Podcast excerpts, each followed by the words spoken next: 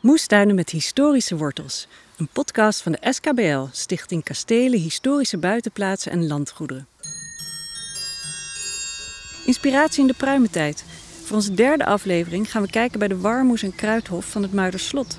Het Muiderslot nam het voortouw in Nederland bij het herstellen van moestuinen. De beroemdste bewoner van het Muiderslot was een dichter en ook de eerste niet-adellijke drost van Muiden.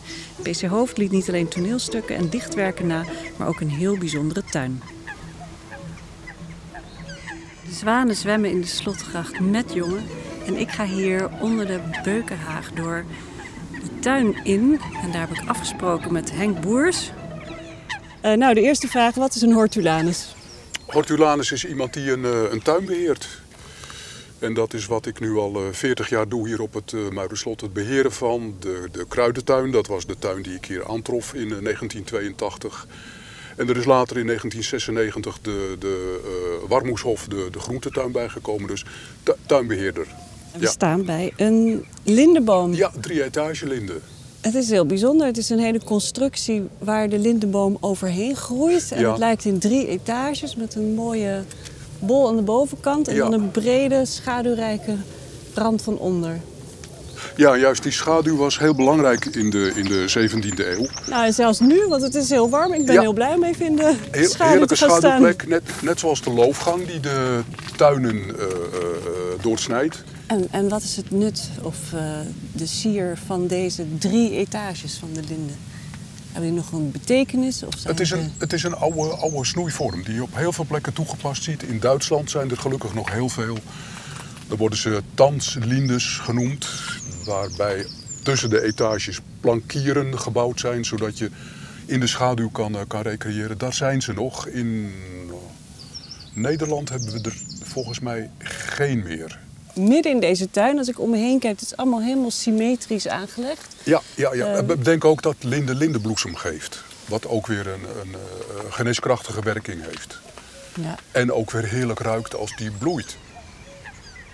Het nut van die tuinkamers, van die hoge beukenhagen die om deze tuin staan, was om de tuin uit de wind te houden. Bedenk, hier rondomheen was alles zout. Ja. De rivier de Vecht had natuurlijk regelmatig aanvoer van, van zoetwater, maar bij noordwestenwind ja. Ja, zal hier, en dat zie je aan de kust nog steeds, alles zwart gewaaid zijn van het, van het zout. Dus daar was die beukenhaag ook voor nodig. P C. Hooft moest, hij is hier slotvoogd geweest van zestien negen tot zestien zevenenveertig. Hij moest hier wonen. Het Muiderslot was zijn kantoorkasteel. Amsterdam was ver weg. Je moest via het IJ en via de Zuiderzee moest je hier komen. Dat was een, toch een vrij woeste binnenzee. Dus men moest hier zelfvoorzienend zijn. Dus toen P C. Hooft hier slotvoogd werd, was hier ruimte. Die voorburg was verdedigingstechnisch niet meer nodig. Was hier ruimte voor nutstuinen, voor tuinaanleg. Hij schrijft erover. Op plattegronden vinden we de tuinen ook terug. En die tuinen hebben hier eigenlijk altijd gelegen. Ja, en P C. Hooft was de eerste niet-adellijke ja, baljuw en drost. Ja, ja. ja, en dat was wel bijzonder in die tijd. Waarom, waarom werd die beslissing genomen? Hoe kwam hij er toch tussen, zeg maar, om zo'n mooie baan te krijgen? Ik denk dat de, de, de kracht van de kooplieden van Amsterdam zo toenam dat ze helemaal geen adel meer wilden hebben. Zij wilden nee. de oostelijke toevoerweg naar Amsterdam beheren en beheersen. Daar waren slotvoogden voor nodig die door, zeg maar, de kooplieden-elite van Amsterdam aangesteld werden, zodat zij, die Amsterdamse kooplieden, gewoon de baas waren in dit uh, gebied. En dus stelden ze hun eigen, uit hun eigen kringen een slotvoogd aan, waar P C. Hooft de eerste van was. De eerste niet-adellijke slotvoogd. Ja, want als je brieven van hem leest. Ik heb hier een, brief, een stukje van een brief van hem uh, aan Constantijn Huygens. Hij schrijft ook aan de ridder Constantijn Huygens. Mm-hmm. En hij schrijft dan vanuit uh, het Muiderslot. Een jonge man al hier, genaamd Simon van der Hoven. Geraakt zijnde van spelen tot krakelen.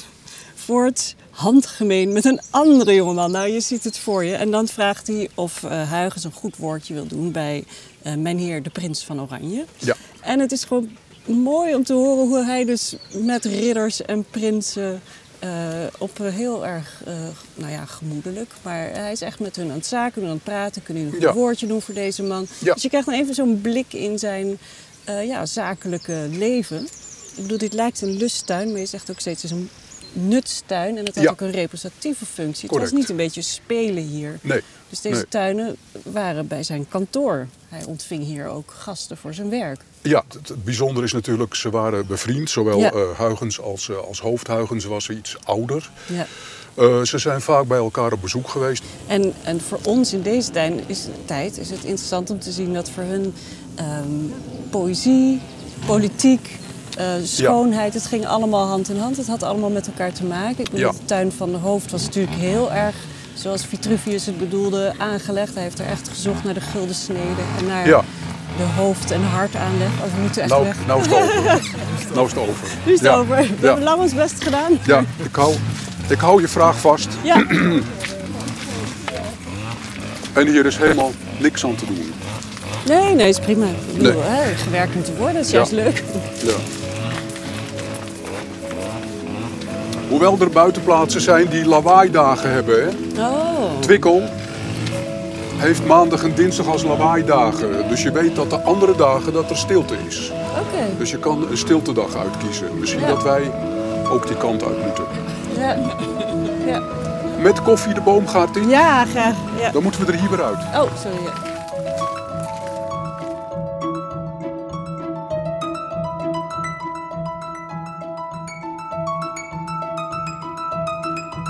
ja, ik heb dit schilderij gezien en ik heb gelezen dat je met een loep het hebt af, uh, ge, uh, ja. hebt bestudeerd. En hebt gezien hoe de tuin eruit ziet. Nou ja, ik zie... Uh, wat muren en een groene, groene bosjes ervoor. Ja, wat je ziet is dat hier pruimenbomen staan. Pruimenbomen vormen bolletjes en dat zie je hier ook. Uh, wat je ziet als je een Hortulanus bent. Dit zijn duidelijk pruimenbomen die net boven de, de Vechtdijk uitkomen. Dat is het bewijs dat er echt pruimen stonden. Want er is ja. het beroemde citaat tesseltje, tesseltje, tesseltjesmond. De pruimen beginnen al tevens op een bot te rijpen en te roepen. Uh, dus hij schrijft aan Tesselschade van kom de pruimen proeven. Ja. Ja, want jullie moesten zoeken naar welke pruimenbomen. En daar hebben jullie wel weer naar de brief van Hooft gekeken, las ik. Ja, ook. En want precies, wat schreef want... hij over de bomen? Sorry. Uh, geeltjes met haar en waas bijvoorbeeld. Dat is dan een, een, een aanwijzing. En dat is dan Mirabelle de Nancy. Zeggen onze historisch uh, fruitdeskundige, want dat ben ik niet, hè. Dus wat, zei, wat schreef Hooft erover? Geeltjes met haar en waas. Dus dat is de technische dus, wenk. Dus de naam, zijn... de naam die er in die tijd ook al was... Ik denk ja. dat Mirabelle de Nancy in die tijd dezelfde naam was. Die gebruikt hij dus niet, maar hij omschrijft ze. We hebben een historisch fruitdeskundige, Walter Den Hollander... samen met Jan Freriks, ook historisch fruitspecialist. En zij hebben de beslissing genomen dat hier geen... hoogstam pruimenbomen gestaan zullen hebben, maar halfstam. Want omdat zitten, dat ja. bij de elite gebruikelijk was in die tijd. De vorm is mooier, je kan er makkelijker bij. En deze boomgaard hoeft geen dubbeldoelfunctie uh, te hebben. Bij een boer moet er ook jongvee onder kunnen lopen. Dus daar gebruik je een stuk land, een boomgaard, zo optimaal mogelijk. Terwijl een Huygens en een Hooft, die hoeven dat helemaal niet. Ik denk ook dat die... Uh, stank van, van, van dieren helemaal niet wilden hebben, wilde hebben. Ik denk dat Den Haag en Amsterdam zo gruwelijk stonken in die tijd, in de, in de zomerperiodes, dat je dat helemaal niet wilde hebben. En dus halfstam. Dus we hebben de brieven van Hooft, waar, ja. waar jullie informatie over de tuin konden uithalen. Ja. We hebben dit schilderij. En hier ligt nog iets prachtigs op tafel. Een heel mooi oud boek dat ik bijna niet aan durf te raken. Mag ik het uh, oppakken? Ja, zeker. zeker en zeker. Openmaken? Is het perkament? Is het, uh, ik denk het wel. Ingebonden ja, ja. in... Uh, oh. ja, ja, hij ligt hij helemaal ligt... uit elkaar, maar je, je, je ziet hij de oudheid. Hij ligt helemaal uit elkaar en dat is omdat de vorige lezer er zoveel in las? Of, uh, ja, is tekeningen, jou, uh... aantekeningen. Het is Jan van der Groen, de Nederlands hovenier. En dit is de editie uit zestien zesentachtig. Ik meen dat dat de tweede druk is. Dus ik heb hier een boek uit zestien zesentachtig ja. in handen waarin over tuinen wordt geschreven. De Nederlandse hovenier. Ja, waarvan we weten dat de Nederlandse cultuurelite, de Vlaamse cultuurelite, deze boeken in hun bibliotheek hadden en gebruikten. Het bijzondere is dat Huygens in het voorwoord genoemd wordt. Dit boek gebruiken we zowel op uh, Hofwijk als hier op het Muiderslot voor alles wat we niet weten. En zo staat dit boek helemaal vol met...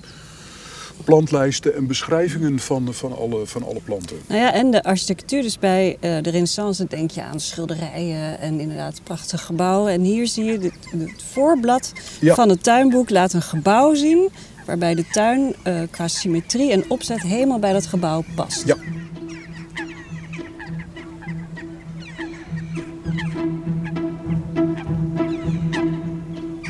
Het leuke is ook dat je het op internet kan raadplegen. Er zijn een aantal universiteiten, bibliotheken die het gedigitaliseerd hebben. Dus zoek het op op internet, download het als pdf en je hebt het belangrijkste, je hebt het belangrijkste, ja, je hebt ja. het belangrijkste hoveniershandboek uit de zeventiende eeuw heb je in handen. En het is goed leesbaar en goed bruikbaar. Zelfs met een balkontuin kan je er interessante informatie uithalen. En praktische tips en, uh, ja. en het gebruik ervan. Ja, plantlijsten. In die tijd was men al biologisch dynamisch aan het uh, tuinieren. Zo noemde men het in die tijd natuurlijk niet. Maar hier staan alle maanstanden beschreven en wat je dan met je planten moet, uh, moet doen.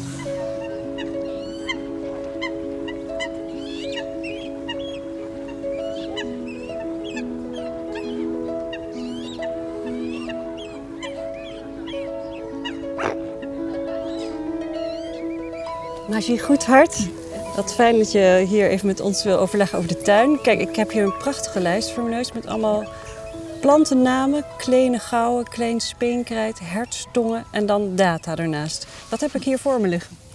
Nou, dit is de lijst van alle planten die in de Kruidhof staan.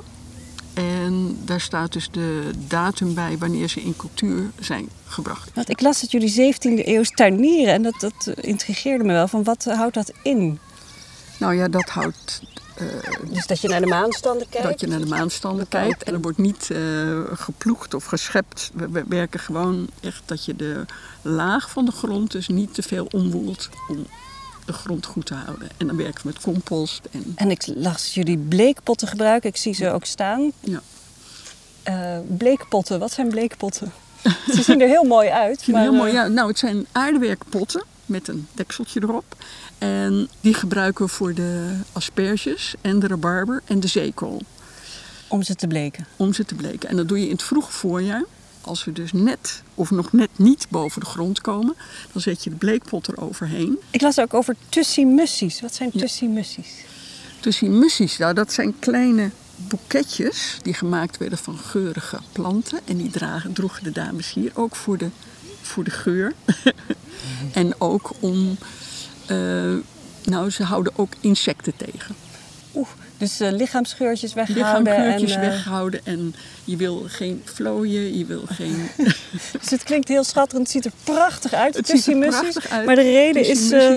De reden is heel uh, stank breed. En ongedierte. Heel breed, heel breed laten we het zo noemen. Heel breed. Want de dames wilden lekker ruiken, dus... Wat ze in het kasteel vroeger ook deden, dat was uh, strooikruiden. En een deel van de strooikruiden zit ook in de tussimussies. Maar dat is bijvoorbeeld uh, munt en... En strooikruiden, waar strooiden ze die neer? Die strooiden ze op de grond, op de vloer. Tegen de insecten, tegen de mieren en alle beesten die er in zo'n vochtig kasteel gewoon voorkwamen. Dus in de tijd voor de stofzuiger en de dweil hadden ze ja. hier een grond bezaaid met, met, met kruiden. Ja. Dit is een, een voorplan dat we gemaakt hebben. En dat wordt dus continu aangepast aan wat er op dat moment kan en gezaaid kan worden. En ik zie hier Piet Hein, tabak, smeerwortel en aardappelmandel. Wat ja. heeft Piet Hein met tabak en smeerwortel te maken? Nou, Piet Hein, dat zijn uh, bonen, Stiense bonen. Omdat hier dus heel veel verschillende soorten pruimen staan, heb ik dus ook uh, verschillende potjes met pruimengelei van, dus verschillende soorten. En wanneer moet ik uh, hier komen pruimen proeven? Uh, dat is de eerste weekend van september. Mensen uit de buurt hier die komen dan met de pruimendag speciaal voor de Mirabelle jam, omdat je die nergens anders kan ja. krijgen. Ja. En dan, dan komt, loopt heel Muiden uit om, uh, om de Mirabelle om te proeven. Te komen om voor de Mirabelle jam. Ja. Dus dit is echt iets wat het op een land goed, goed doet, ja. waar ja. mensen nog die, uh, die tijd en die aandacht ja. hebben om dat te ja. verbouwen. Ja.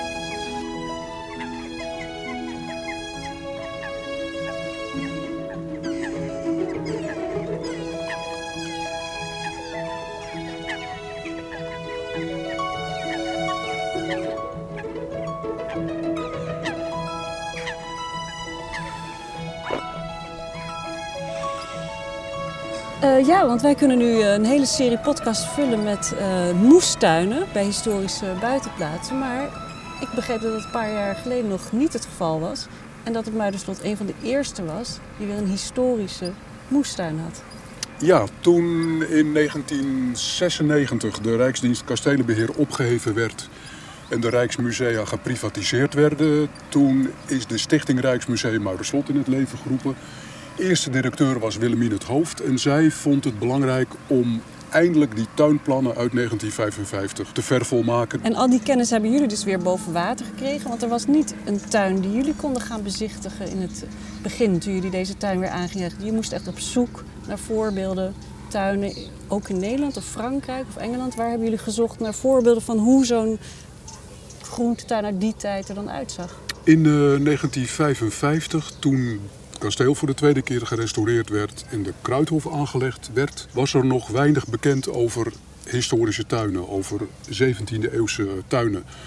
De architecten uit die tijd, twee werknemers van Stad Bosbeheer, Mescher en Kip, die zijn toen gegaan naar de tuin van het Rubenshuis in Antwerpen en de tuin van het Prinsenhof in Groningen om daar te kijken hoe zo'n zeventiende-eeuwse tuin, zo'n reconstructie eruit gezien zou kunnen hebben. En als uh, Hooft nu door de berceau zou lopen en hier naar binnen zou kijken, denk je dat hij tevreden zou zijn? Dat hij blij zou zijn dat het allemaal weer staat? Ik denk het wel. Ik denk het wel, want die nutsfunctie, laat, laat, laat ik het anders zeggen. Hij vond het wonen hier op dit kasteel een verschrikking. Het was uh, nat, het was koud, het was onleefbaar hier eigenlijk. De Staten van Holland investeerden en de stad Amsterdam investeerde te weinig geld om dit pand echt goed leefbaar te houden. Hij had zijn eigen geriefelijke stadshuis in, uh, in Amsterdam. Maar in de zomermaanden was hij natuurlijk enorm blij dat hij weg kon uit die stinkende, drukke stad. Met al die gevaarlijke ziektes, pest en cholera. Dus in de zomerperiode zal hij het hier geweldig naar zijn zin gehad hebben. En dan dus kwam hij hier met zijn gezin? Hier rondlopend. Dus ja, hier hij rondlopend. Kon werken met gezin thuis? Ja, stel je voor dat hij nu in Amsterdam rond zou lopen. Amsterdam weer overspoeld door toeristen. Dan denk ik dat hij het enorm naar zijn zin gehad zou hebben als hij hier weer de, ja, de rust en de, de, de, ja, de groene nutstuinen zou, zou zien. Wat heb je ontdekt door het werk in deze tuin? Dit, dit heeft hij bedacht. Ja. Wat heeft het jou gebracht om, om ja, in zijn droom- of wenstuin te werken? Het delen vind ik persoonlijk het belangrijkste. Met collega-tuinbazen, met bezoekers en met de, de tuinvrijwilligers. Echt... Dus dat zou ik Hooft willen laten zien dat wij nu op deze manier uh, werken. En eigenlijk in zijn geest, want hij was ook, als je zijn brieven leest, steeds bezig met mensen uit te nodigen van kom toch eens naar mijn tuin kijken, ja. kom het ja. genieten. Ja. Kom de pruimen proeven. Het is pruimentijd.